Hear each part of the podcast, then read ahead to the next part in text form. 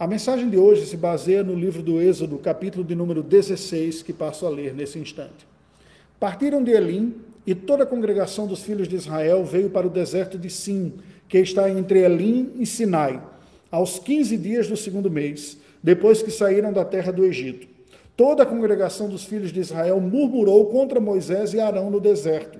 Disseram-lhes os filhos de Israel: Quem nos dera tivéssemos morrido pela mão do Senhor na terra do Egito, quando estávamos sentados junto às panelas de carne e comíamos pão a fartar, pois nos trouxestes a este deserto para matardes de fome toda esta multidão.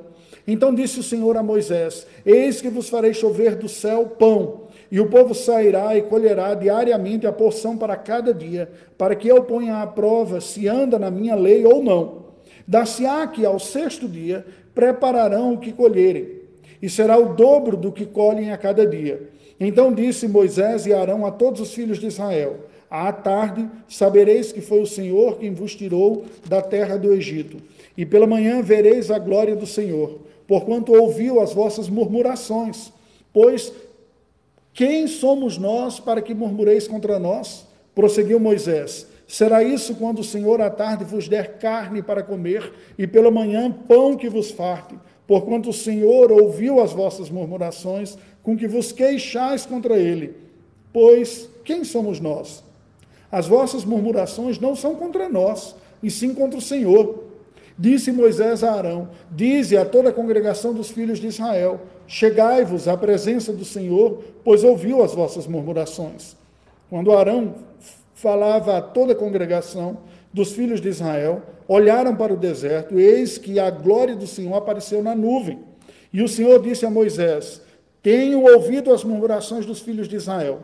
Dize-lhes: Ao crepúsculo da tarde comereis carne, e pela manhã vos fartareis de pão, e sabereis que eu sou o Senhor vosso Deus. À tarde subiram codornizes e cobriram o arraial. Pela manhã jazia o orvalho ao redor do arraial. E quando se evaporou o orvalho que caíra, na superfície do deserto restava uma coisa fina e semelhante a escamas, fina como a geada sobre a terra. Vendo aos filhos de Israel, disseram uns aos outros: Que é isto? Pois não sabiam o que era. Disse-lhes Moisés: Isto é o pão que o Senhor vos dá para vosso alimento. Eis que o Senhor vos ordenou: Colhei disso cada um segundo que pode comer, um gomer por cabeça, segundo o número das vossas pessoas, de vossas pessoas. Cada um tomará para os que se acharem na sua tenda. Assim o fizeram os filhos de Israel e colheram, uns mais, outros menos. Porém, medindo-o com um gomer, não sobejava ao que colhera muito, nem faltava ao que colhera pouco, pois colheram cada um quanto podia comer. Disse-lhes Moisés: Ninguém deixe dele para a manhã seguinte. Eles, porém, não deram ouvidos a Moisés e alguns deixaram do maná para a manhã seguinte. Porém, deu bichos e cheirava mal. E Moisés se indignou contra eles. Colhiam-no, pois, manhã após manhã, cada um quanto podia comer, porque em vindo o calor se derretia. Ao sexto dia colheram pão em dobro, dois gômeres para cada um. E os principais da congregação vieram e contaram-no a Moisés. Respondeu-lhes ele: Isto é o que disse o Senhor: amanhã é repouso, o santo sábado do Senhor. O que quiser descozer no forno, cozeio, e o que quiser descozer em água, cozeio em água, e tudo o que sobrar separai, guardando para a manhã seguinte. E guardaram-no até pela manhã seguinte, como Moisés ordenara, e não cheirou mal, nem deu bichos. Então disse Moisés: Comei-o hoje, porquanto o sábado é do Senhor. Hoje não achareis no campo. Seis dias o colhereis, mas o sétimo dia é o sábado, nele não haverá. Ao sétimo dia saíram alguns do povo para o colher, porém não o acharam. Então disse o Senhor a Moisés: Até quando recusareis guardar os meus mandamentos e as minhas leis? Considerai que o Senhor vos deu o sábado, por isso ele no sexto dia vos dá pão para dois dias. Cada um fique onde está, ninguém saia do seu lugar no sétimo dia. Assim descansou o povo no sétimo dia. Deu-lhe a casa de Israel o nome de Maná. Era como semente de coentro, branco e de sabor como bolos de mel. Disse Moisés: Esta é a palavra que o Senhor ordenou. Dele encherás um gomer e o guardarás para as vossas gerações, para que vejam o pão com que vos sustentei no deserto, quando vos tirei do Egito. Disse também Moisés a Arão: Toma um vaso, mete nele um gomer cheio de maná e coloca-o diante do Senhor para guardar-se as vossas gerações. Como o Senhor ordenara a Moisés, assim Arão o colocou diante do testemunho para o guardar. E comeram os filhos de Israel maná quarenta anos, até que entraram em terra habitada. Comeram maná até que chegaram aos limites da terra de Canaã. Gomer é a décima parte do Éfa. O que as privações da vida significam para você? Como você as interpreta? Os momentos difíceis e de privações. Se lhe incomoda a comercialização da fé e a venda de facilidades e soluções mágicas em nome de Deus, como você supõe que Deus agirá durante os momentos de carência na sua vida? Como você se sente quando essas privações e provações vêm até você? Você se questiona sobre a razão de crentes em Deus passarem por duras privações na vida e ímpios viverem tranquilamente? Essas perguntas vêm à sua mente, ao seu coração, como vieram, por exemplo, ao coração de Asaf.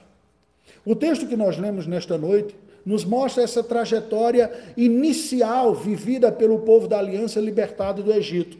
Eles saíram do Egito, testemunharam vários sinais da parte de Deus e estão começando a aprender a viver como povo de Deus, e Deus usará estes momentos no deserto para forjar esta comunidade que será o seu povo, o povo da fé. Mas dá para perceber que este aprendizado não foi simples, não foi fácil passar a viver como povo de Deus, cuidado por Deus, depois de ter passado 430 anos vivendo lá no Egito sob outras condições. Após iniciar essa jornada de peregrinação rumo à terra de Canaã, os israelitas começaram a enfrentar os desafios de atravessar a região desértica rumo ao Sinai, onde Deus entregaria a lei. O capítulo começa falando precisamente de que eles estavam, eh, os filhos de Israel vieram do deserto de Sim, que está entre Elim e o Sinai, aos 15 dias do segundo mês, depois que saíram da terra do Egito. Portanto, estava com um período inferior nessa jornada do que nós estamos de quarentena já, por causa dessa epidemia. Estava logo no início né, da, da sua jornada de fé. Mas veja que, mesmo testemunhando cuidado divino através de milagrosos livramentos, os hebreus são testados entre a confiança nos recursos naturais aos quais eles estavam acostumados lá no Egito e o cuidado do Deus provedor dos tais recursos neste caminho da jornada e da peregrinação no deserto.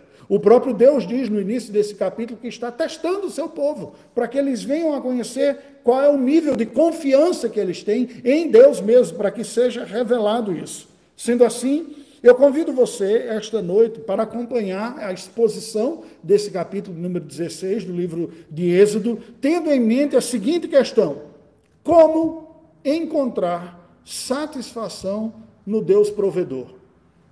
A vida tem as suas dificuldades, Deus é o provedor. Mas como que o nosso coração vai encontrar esse descanso satisfatório no Senhor com as circunstâncias distintas da nossa vida? Esta pergunta, com esta pergunta em mente que nós vamos seguir a exposição do texto sagrado. Como encontrar satisfação no Deus provedor?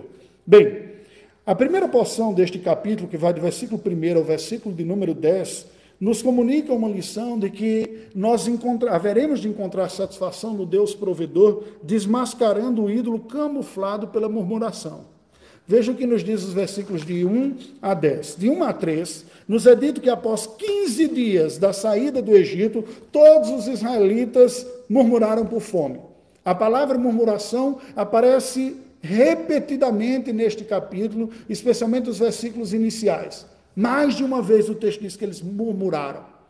Esta semana estava conversando no culto doméstico em casa e hoje, hoje particularmente, lendo um texto com a família, lendo o livro de Jó, capítulo 1, o capítulo termina dizendo que nisso Jó não pecou contra Deus. Aí quando terminou, Filipe, que é o mais novo, se levantou e disse: Pai, mas no capítulo terceiro ele falou umas coisas. Quando ele amaldiçoou o dia do seu nascimento, tudo. E aí vem aquela situação muito comum na família, né? Quando você está assim, crente que fez uma atividade bem completa, e o filho lhe surpreende com uma pergunta que lhe põe para pensar. E eu falei para o Felipe naquela ocasião: meu filho, há uma diferença essencial de murmuração para lamentação. Muitos dos salmos que nós temos na Bíblia são salmos de lamento, em que o fiel chora suas dores diante do Senhor Deus. A murmuração, Deus não está em vista diante disso. É uma reclamação como se Deus não estivesse nem aí e nem estivesse presente na, na conta. Essa é uma diferença básica. Isso vai aparecer aqui. Nos versículos de 4 a 7, nós vemos o Senhor anunciando através de Moisés que daria pão do céu para a sua própria glória. Ele manifestaria a sua glória, provendo de uma forma miraculosa o alimento para o seu povo. Nos versículos de 8 a 10, nós vemos Moisés, então, confrontando o pecado de murmuração dos hebreus. Eles, olha, vocês não estão murmurando, não é contra mim contra Arão, não. E este foi o ponto da resposta que eu comentei com, com Felipe hoje. Né? A murmuração tira Deus de vista, mas na verdade é um pecado contra Deus. Quando eles estavam falando, vocês tiraram a gente do deserto, de Egito, nos colocaram aqui no deserto, nós vamos perecer. Embora Deus não estivesse na conta dessa reclamação, ele era o objeto de queixa. E foi isso que Moisés entendeu e falou: olha, vocês não estão murmurando contra nós, estão murmurando contra Deus, que vos tirou do Egito e que vos está conduzindo. O que nós aprendemos aqui? Presta atenção, a gente aprendeu uma lição muito preciosa nessa primeira parte que é a manifestação oculta da murmuração. Quando a murmuração se estabelece, que é aquela reclamação da circunstância da vida, diferente do choro diante do Senhor, quando nós vamos dizer para Ele o que nós estamos sentindo, as dúvidas que vêm no nosso coração, até a fragilidade da nossa fé, como está fazendo mal, como está doendo, como você se sente em dúvida. Isso é o lamento. O lamento é dizer, está doendo, está difícil, Senhor, me ajude. A murmuração, diferente disso, ela representa uma incredulidade e também uma desconfiança, ou no caráter bondoso de Deus, ou no poder provedor do Senhor. Uma das duas coisas está em xeque. Porque quando nós reclamamos da situação que nos sobrevém, nós estamos colocando em xeque ou a capacidade de Deus de nos prover o que de fato precisamos, ou o caráter bondoso de Deus de não saber lidar conosco. É uma das duas coisas que está em xeque. E isso acaba revelando um temor maior no nosso coração da privação ou da insatisfação pela vida do que o temor do Senhor. Eu gostaria de poder dizer para vocês que esta verdade é uma verdade tranquila na minha vida e no meu coração, mas não é. Sou lembrado pelo Senhor e alertado pela palavra dele de que a murmuração revela também a incredulidade ou desconfiança que muitas vezes se instala no meu próprio coração contra o cuidado soberano e providencial de Deus na minha vida. E o nível de insatisfação, e portanto a gente pode dizer, o nível da murmuração, revela o quanto mais o nosso coração teme as situações adversas da vida do que o próprio Deus. O quanto mais as circunstâncias adversas ocupam um espaço no nosso coração de que Deus mesmo, como Senhor soberano, que prova o seu povo também em momentos de dificuldade. Portanto, pensamos, como encontrar satisfação no Deus provedor? Como? A primeira dica é dolorosa, mas necessária. Sondando o coração, para que seja desmascarado o ídolo camuflado pela murmuração. A murmuração tem feito parte da sua vida. Se ela tem feito, ela pode ser um forte indício de que há outros temores maiores do que o temor a Deus governando o seu coração ou concorrendo pelo espaço do seu coração. Nos versículos de 11 a 21, nós vemos um segundo bloco aqui desse texto que nos ensina outra forma de encontrarmos satisfação no Deus providente, que é dependendo diariamente da divina provisão integral. Os versículos de 11 a 15, Deus acusa a murmuração dos israelitas denuncia de que eles estavam pecando nisso, nesta murmuração, e anuncia para eles e vem a prover carne e um pão vindo do céu. E diz: Olha, eu vou prover. Eu vou mostrar para vocês que vocês não vivem pelas circunstâncias naturais, que eu cuido de vocês. E aí ele manda aquelas codornizes controlando aquele enxame, enxame não que é de insetos, são os gafanhotos aqui no sul, né? É o contrário das pragas o que estava ocorrendo. Do mesmo jeito que Deus mandou a praga de gafanhotos, ele também na sua providência está mandando agora um esquecido coletivo de passarinho, uhum. o bando. das codornizes, sabe? Então vem aquele bando de codornizes que deu para alimentá-los com carne. Mas algo miraculoso ocorreu também. Deus mandou o pão do céu.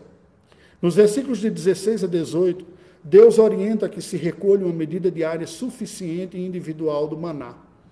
A palavra maná, literalmente, veio para a língua portuguesa como uma transliteração do hebraico, que escrito maná significa literalmente o que é isso? Eles, quando acordaram e viram a, aquele material leve por cima do chão, perguntaram: o que é isso? Aí Moisés fala: olha, é com isso, o que é isso, que Deus vai sustentar vocês de pão, um pão miraculosamente vindo do céu.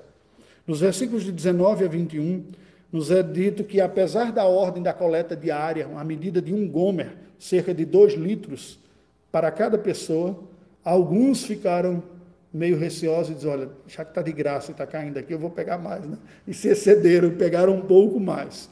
Mas não consumindo o que era excessivo, aquilo veio a apodrecer, diz o texto que cheirava mal e deu bicho. O que nós aprendemos aqui? Aprendemos uma lição difícil de ser aprendida, mas necessária, que é a lição de confiarmos na provisão diária do Senhor. Esta lição ela é contínua e necessária em nossa vida, tanto hoje quanto foi naqueles dias.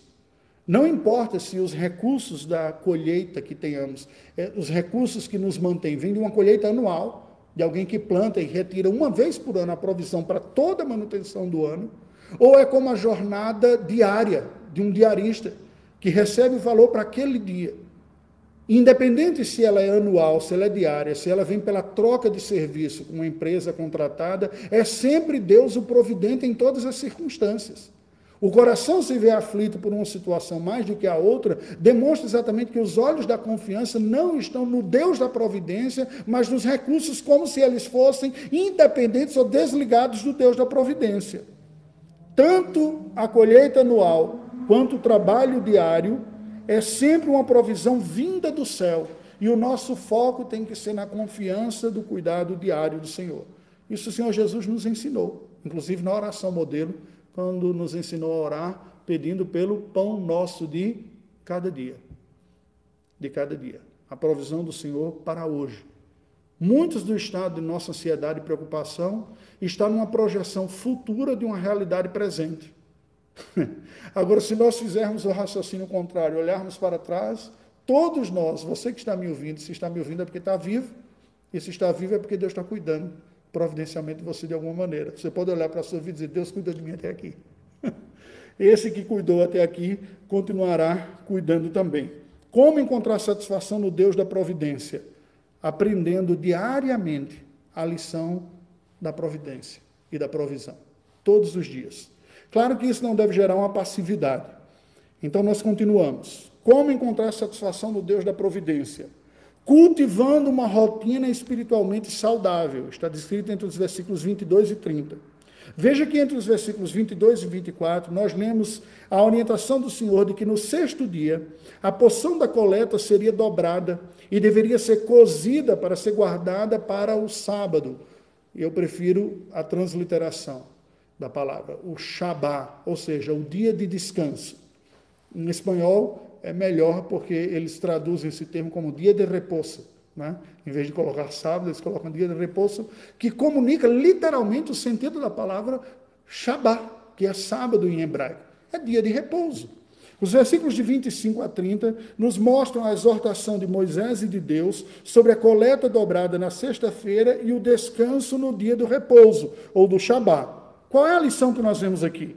Há uma rotina pedagógica de dependência da graça de Deus que o povo de Deus deveria experimentar. Como eu falei, se por um lado não é uma irresponsabilidade, todo o povo teria como parte do cuidado de Deus para a sua vida, uma dupla, uma dupla exortação que vem de Moisés e Deus, que ordena uma dinâmica da vida que expressa uma mentalidade de responsável dependência da providência divina. Se trabalha durante seis dias, se trabalha abundantemente para se descansar um dia, ser cuidado pelo Senhor e desenvolver as suas atividades litúrgicas. Preste atenção que este cuidado especial e sobrenatural foi único na história do povo de Deus. Deus estava trabalhando de uma maneira sobrenatural com este povo para formar uma nação. Não é um momento comum ou ordinário na história do povo de Deus. Aquela jornada poderia ter sido feita de uma forma curta, que teria as condições de chegar, mas eles precisariam ser trabalhados em aspectos na sua fé e na sua confiança a Deus, que levou o Senhor a estender essa jornada por anos, como nós veremos bem mais adiante. No livro de, de Números é que vai mostrar como essa sentença é ampliada. Mas, independente deste momento extraordinário, este povo tinha que diariamente sair, recolher o pão que lá estava, processá-lo, trabalhá-lo, mas em um dia da semana eles não fariam isso. E Deus ensina pedagogicamente que na sexta-feira o recurso seria dado em dobro e eles deveriam preparar. O que, que está sendo dito aqui? Aqui está se estabelecendo uma ética de trabalho e uma ética de rotina pedagogicamente sendo trabalhada pelo povo de Deus ao longo da sua vida, que é o seguinte: trabalhe para se manter. Mas pare de trabalhar de vez em quando para lembrar que quem cuida de você é Deus. E no momento que você parar de se preocupar com o trabalho e a manutenção, você vai à presença de Deus agradecer pelos recursos que Ele lhe deu e vai adorá-lo. É esta a lógica de Deus mandar o homem trabalhar seis dias e descansar um. O caminho ordinário é o trabalho, mas o trabalho não é um Deus autoprovedor. Deus é quem é. Então eu preciso parar de tempos em tempos para me lembrar de que Deus quem cuida de mim e mesmo sabendo que fracionalmente, matematicamente, eu estou deixando de investir um barra sete dias de trabalho que poderia me dar recursos, eu estou, por outro lado, ganhando espiritualmente, colocando a minha cabeça no devido lugar, para que eu não me perca, para que eu não perca a noção de quem é que cuida de mim. Esta lição foi dada de uma maneira extraordinária, pelo recurso que caía do céu, que é uma situação incomum. Mas a lição é ordinária e essa lição precisaria ser repetida pelo povo de Deus para sempre. É tanto que é um dos mandamentos. Nós temos que parar a vida ordinária para nos dedicarmos a uma adoração exclusiva, para colocar a cabeça no lugar e pensar nisso. Por fim, o texto bíblico termina nos versículos de 31 a 36, nos mostrando que nós haveremos de encontrar satisfação no Deus da providência, preservando esse testemunho essencial que aqui foi dado pelo maná. Os versículos 31 a 33, Deus e Moisés ordenam a separação de um gomer, dois litros, portanto, de maná, para um testemunho futuro. Recolhe de tudo isso que caiu aí uma porção. Do versículo 34 a 36, terminando o capítulo, Arão deveria guardar este gomer, esses dois litros de maná, como um testemunho constante de que Deus sustentou o seu povo de uma forma sobrenatural durante 40 anos. Qual é a lição disso? O povo não seria para sempre mantido com o pão do céu. Foi uma única geração que experimentou isso.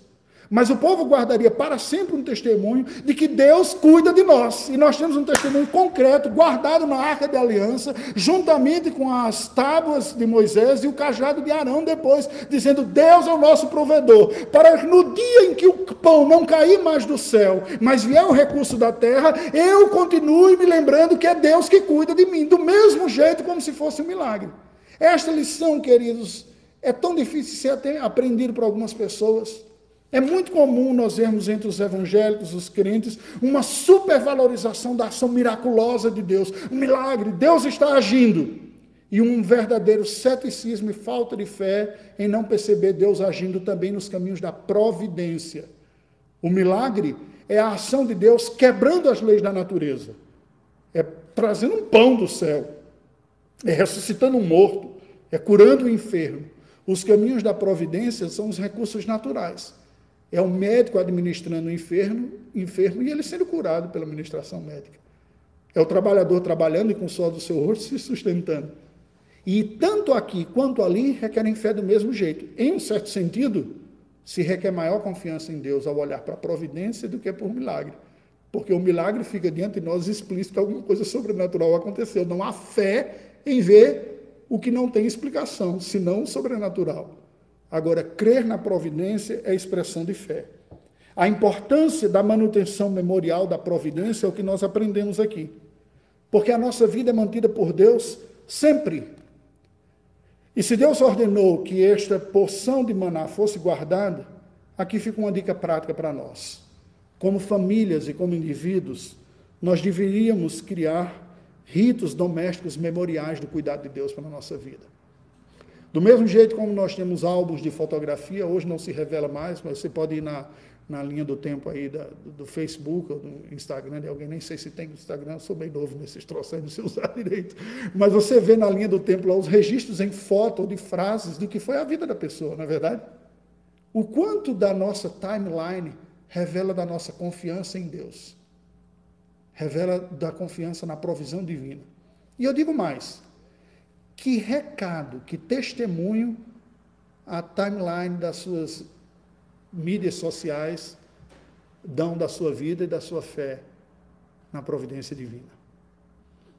Veja que ela não precisa ser uma coisa explicitada como textos bíblicos, sermões ou coisa desse tipo. Ali era um pedaço, era uma porção de pão que era lembrado Podem ser gestos, atitudes, memórias, comentários que nós fazemos na nossa vida.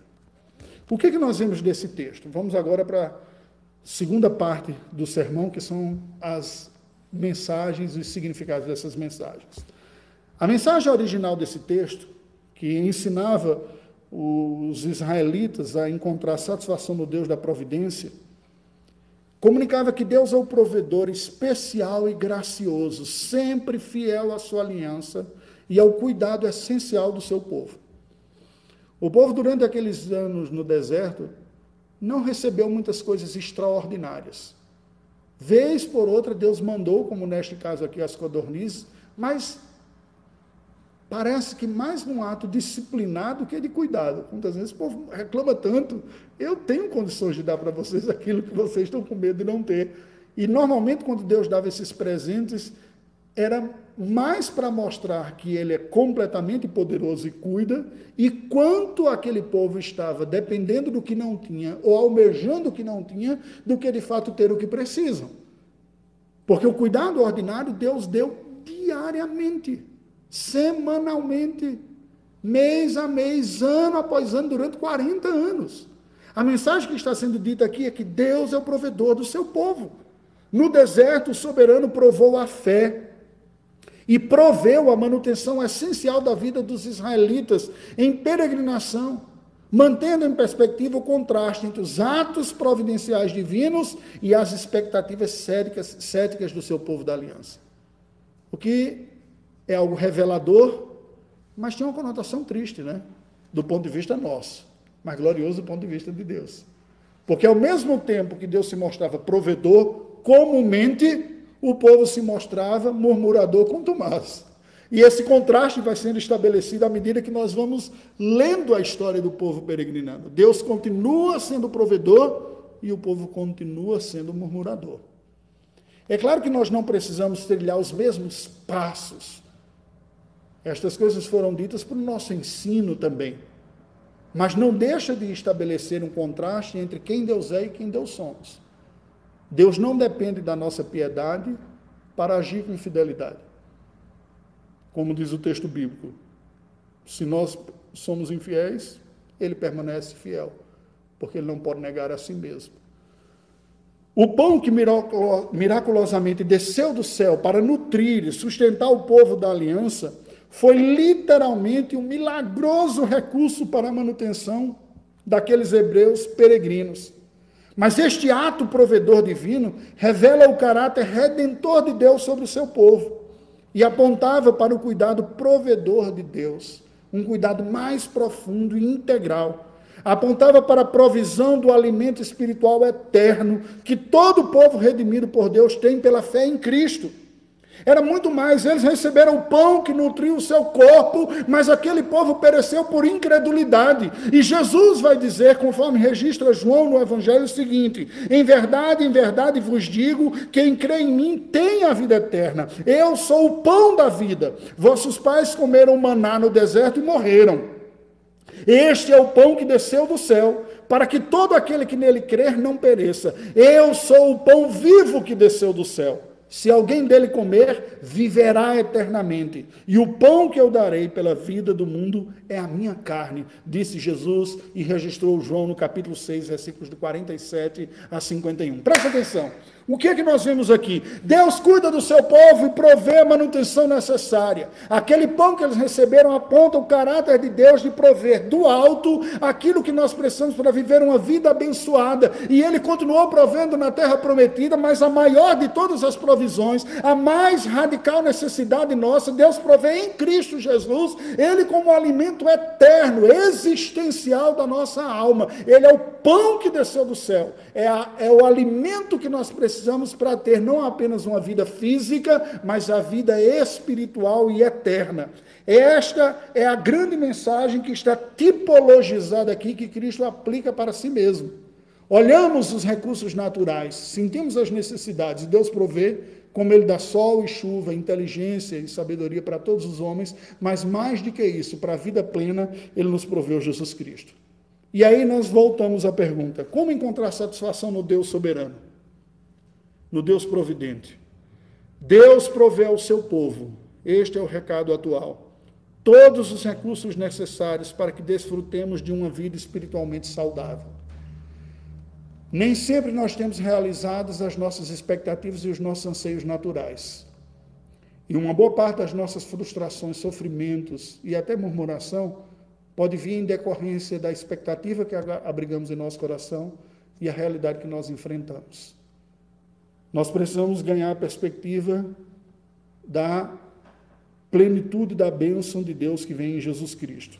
Isso inclui tanto a manutenção por dia a dia, quanto a santa instrução da Sua palavra. O alimento básico para sustentar o nosso corpo, como disse o Senhor Jesus, tendo o que comer e com o que vestir, estejais contentes. Mas também o alimento que alimenta a nossa mente, que reforma a nossa vida que transforma o nosso caráter pela ministração do Espírito Santo, como disse Jesus. Nem só de pão viverá o homem, mas de toda palavra que procede da boca de Deus. A nossa alma não precisa menos de alimento que o nosso corpo precisa. Mas nós não sentimos tão claramente assim como a gente sente a barriga roncar quando vem fome. Isso é um alerta que eu costumo dar em casa para os meus próprios filhos. Vai chegando a hora da refeição, mãe, estou com fome, e a gente vai chamar para um momento devocional, às vezes você não tem a mesma disposição. Mas nós precisamos tanto de um quanto de outro. Quando Deus nos atrai a Cristo pela fé e nos mostra que Ele nos provê não apenas o que nós necessitamos fisicamente, diariamente, mas também o que necessitamos espiritualmente em Cristo diariamente, através dos recursos naturais e sobrenaturais, Deus provê tudo que nós precisamos para uma existência abençoada. A inteligência, a força, a assistência, a família, os socorros.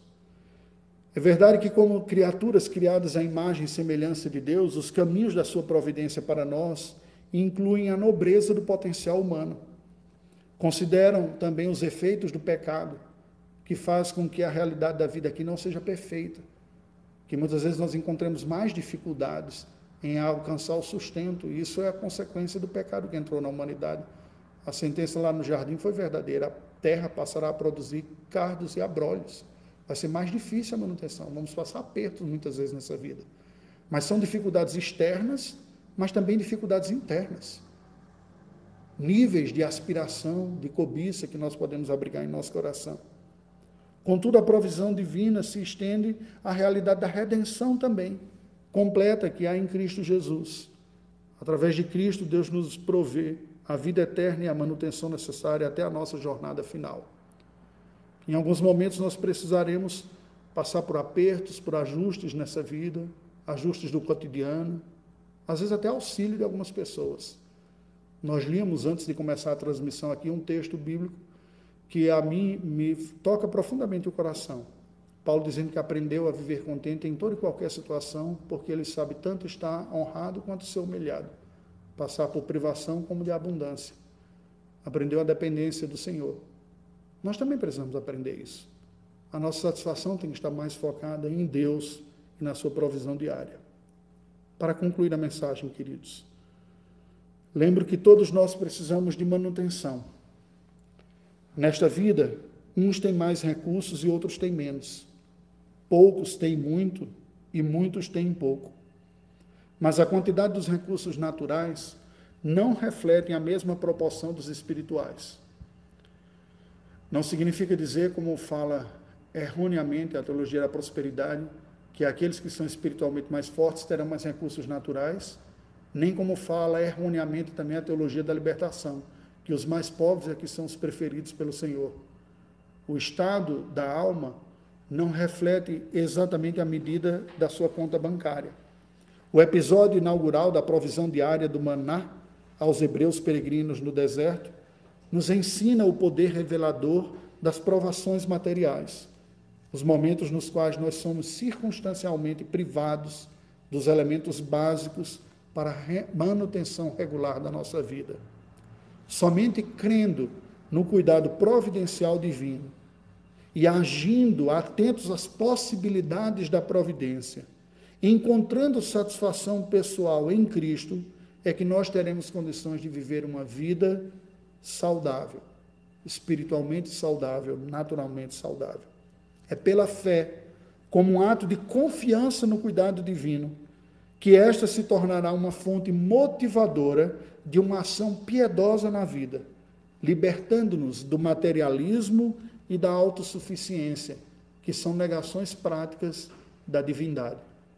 Confiança no próprio braço e na própria força. Nós somos mordomos, administradores que possuem bens que não são nossos, são de Deus mesmo. Mas nós temos que entender que nós apenas administramos não possuímos os bens desta vida. Aqueles que não entendem isso acabam sendo possuídos por esses bens. Que Deus nos livre desta visão distorcida da realidade e nos ajude a crescermos na dependência e confiança dele. Vamos orar ao Senhor. Deus bendito, nesta noite nós oramos a Ti suplicando a Tua misericórdia sobre nós Assim como o povo hebreu, que experimentou graça, milagre do Senhor, salvação, libertação, e iniciou aquela jornada que também foi de fé, de peregrinação rumo à terra prometida, nós estamos numa jornada, temos o que amadurecer em termos de fé, na confiança do Senhor, na dependência do Senhor. Nesta peregrinação, nós também sentimos as privações da vida nós também carregamos conosco expectativas, desejos e sonhos. Mas, Senhor Deus, nos conceda a graça do perdão do nosso materialismo, de vivermos como crentes, como se crentes não fôssemos, como se a alegria da nossa vida estivesse nas realizações humanas, nas posses e no sucesso, como se fôssemos materialistas, antes sobrenaturalistas, como outros pagãos. Temos agido assim muitas vezes. Ó Senhor Deus, ajuda-nos a te honrar em toda e qualquer circunstância de nossa vida, nos momentos de privação, nos momentos de lutas e provação, ajuda-nos a depender de ti, dá-nos sabedoria para lidarmos com as circunstâncias da vida e com a inteligência e a força que tu nos dás, humildade também, buscarmos as condições de vivermos para a tua glória e com satisfação no Senhor. Mas também, Senhor Deus, assista-nos com a graça do teu Espírito para os momentos que recebermos de tuas mãos providenciais recursos suficientes, para que eles não encham o nosso coração, mas o Senhor encha o nosso coração. Que sejamos bons mordomos e bons administradores dos recursos que tu nos tens dado. Aqueles que receberam mais do que precisam, que sejam, ó Deus, instrumentos em tuas mãos de generosidade para socorrer os que precisam. Aqueles que estão necessitados, ó Deus, ajuda-nos, ó Deus, a descobrir, desenvolver os recursos para ajudar estas pessoas a ter as suas necessidades supridas também, pela ação de misericórdia da tua igreja. De toda forma, ajuda-nos a depender de ti, confiar em ti não ficarmos atemorizados, amedrontados, ansiosos, escravizados pelo medo de um futuro, mas dá-nos a sobriedade para vivermos o presente e experimentarmos a dependência do Senhor a cada dia de nossa vida. Deus bendito, nós queremos colocar diante de Ti e consagrar a Ti os nossos anseios, necessidades, desejos, até sonhos, expectativas e planos, depositá-los aos pés do Senhor e dizer: Senhor, toma a nossa vida, toma os nossos planos, toma os nossos desejos, dá-nos sabedoria para reconhecer os caminhos que a tua providência põe sobre nós e trilharmos com satisfação o que tu tens para nós, sabendo que tu nos tens reservado a Canaã celestial, somente quando seremos livres de todos os efeitos do pecado. Até lá, dá-nos a graça da tua companhia e o crescimento na tua dependência. Oramos em nome de Jesus. Amém.